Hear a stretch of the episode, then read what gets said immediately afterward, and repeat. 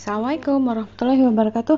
Hari ini uh, ke zona 5 Kemarin saya, saya salah. Harusnya hari ke 10 Jadi hari ini hari ke 11 ya. Nah kali ini kita juga uh, sudah membaca seperti biasa. Untuk kali ini kita akan uh, berbincang dengan Kak Kila Ingin menanyakan bagaimana manfaat mengikuti uh, acara literasi bersama keluarga. Di sana Kakak Kila akan menyampaikan sarannya, uh, manfaatnya atau apa. Oke, Kak Kila bagaimana selama ini bersama keluarga, mama, papa ya? Uh, menurut pendapat Kakak mengikuti acara keluarga kita yang sering kita lakukan setiap malam setelah maghrib. Oke?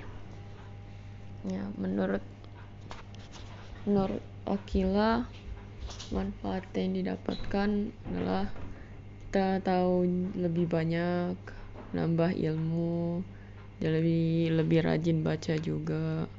Soalnya bacanya bersama jadi lebih seru.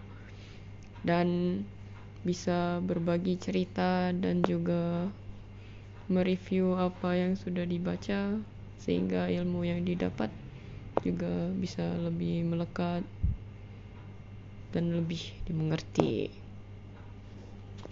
Seperti itu Oke, itu tadi ya dari Kak Kila bahwa manfaatnya. Ini udah satu persatu dari Amani juga udah kakak, papanya, saya sendiri juga.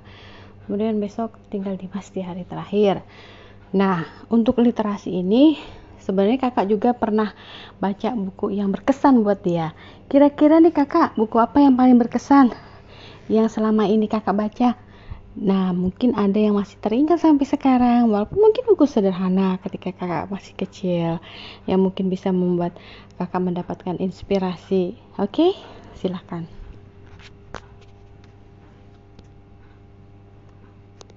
No. Buku ini isinya tentang ini kakak suka. Ya, buku yang kakak berkesan adalah buku Emily the Strange I guess jadi di situ kita belajar bahwa misalnya kita punya sesuatu yang berharga jangan dicerita-ceritain kok ke sana sini soalnya tidak semua orang di dunia itu baik jadi kalian harus jaga-jaga juga